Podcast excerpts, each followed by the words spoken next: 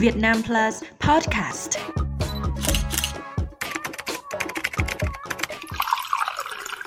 Chào mừng quý vị đến với bản tin 60 giây của Việt Nam Plus News. Bản tin hôm nay gồm những nội dung chính sau đây. Quốc hội thông qua luật kinh doanh bất động sản sửa đổi. Trên căn cước sẽ không ghi quê quán. Hai thiếu nữ lừa đảo mua vàng bằng tin nhắn chuyển khoản giả. Nhà 4 tầng bốc cháy, 5 người trèo qua ban công hàng xóm thoát hiểm. Miền Bắc sắp đón không khí lạnh tăng cường.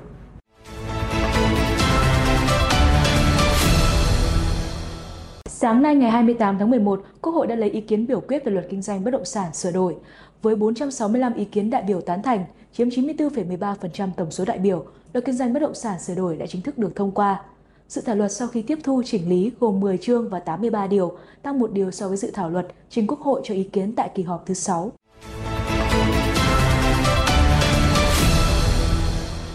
Ngày 27 tháng 11, với 431 trên 468 đại biểu Quốc hội tham gia biểu quyết tán thành, chiếm 87,25% tổng số đại biểu Quốc hội, Quốc hội đã chính thức thông qua luật căn cước. Luật căn cước vừa được thông qua quy định các trường thông tin thay đổi hiện trên kẻ căn cước, trong đó có ảnh khuôn mặt, số định danh cá nhân, họ, chữ đệm và tên khai sinh, ngày tháng năm sinh, giới tính, nơi đăng ký khai sinh, quốc tịch, nơi cư trú, ngày cấp thẻ và hạn sử dụng. Như vậy, so với luật căn cước công dân năm 2014, trường thông tin về quê quán, vân tay đã được bỏ, không cần thể hiện trên căn cước.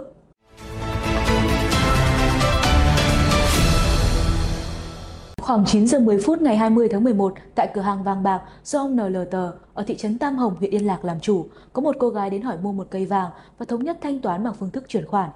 Ông Tờ kiểm tra điện thoại thì thấy có tin nhắn của ngân hàng báo tài khoản của ông Tờ được cộng thêm số tiền 60 triệu đồng. Sau khi người này nhận số vàng và điều khiển xe đi khỏi tiệm vàng, ông Tờ mới kiểm tra tài khoản thì ngạc nhiên khi không thấy có tiền chuyển khoản. Nghi ngờ bị đối tượng lừa đảo, ông Tờ đã đến cơ quan công an trình báo.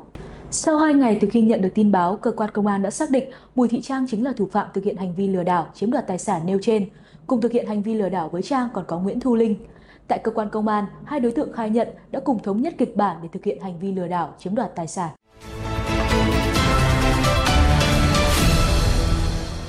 Khoảng 1 giờ ngày 28 tháng 11, vụ cháy nhà xảy ra tại ngôi nhà trong ngõ 132 Cầu Giấy, quận Cầu Giấy, Hà Nội.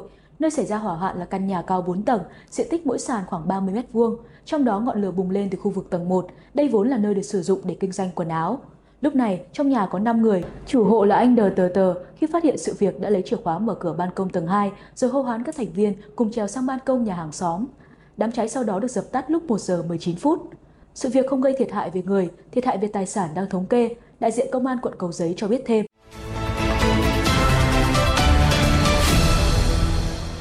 Do tác động của không khí lạnh tăng cường, từ ngày 30 tháng 11 đến ngày 1 tháng 12, khu vực phía đông bắc bộ, Thanh Hóa và Nghệ An có khả năng có mưa, mưa nhỏ rải rác. Miền Bắc có khả năng đón một cột không khí lạnh tăng cường khiến trời chuyển mưa nhỏ, nên nhiệt giảm, chấm dứt đợt khanh khô kéo dài nhiều ngày qua.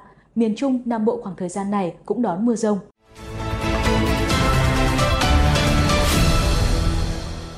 Tin vừa rồi đã khép lại bản tin ngày hôm nay. Xin chào và hẹn gặp lại quý vị trong những bản tin tiếp theo.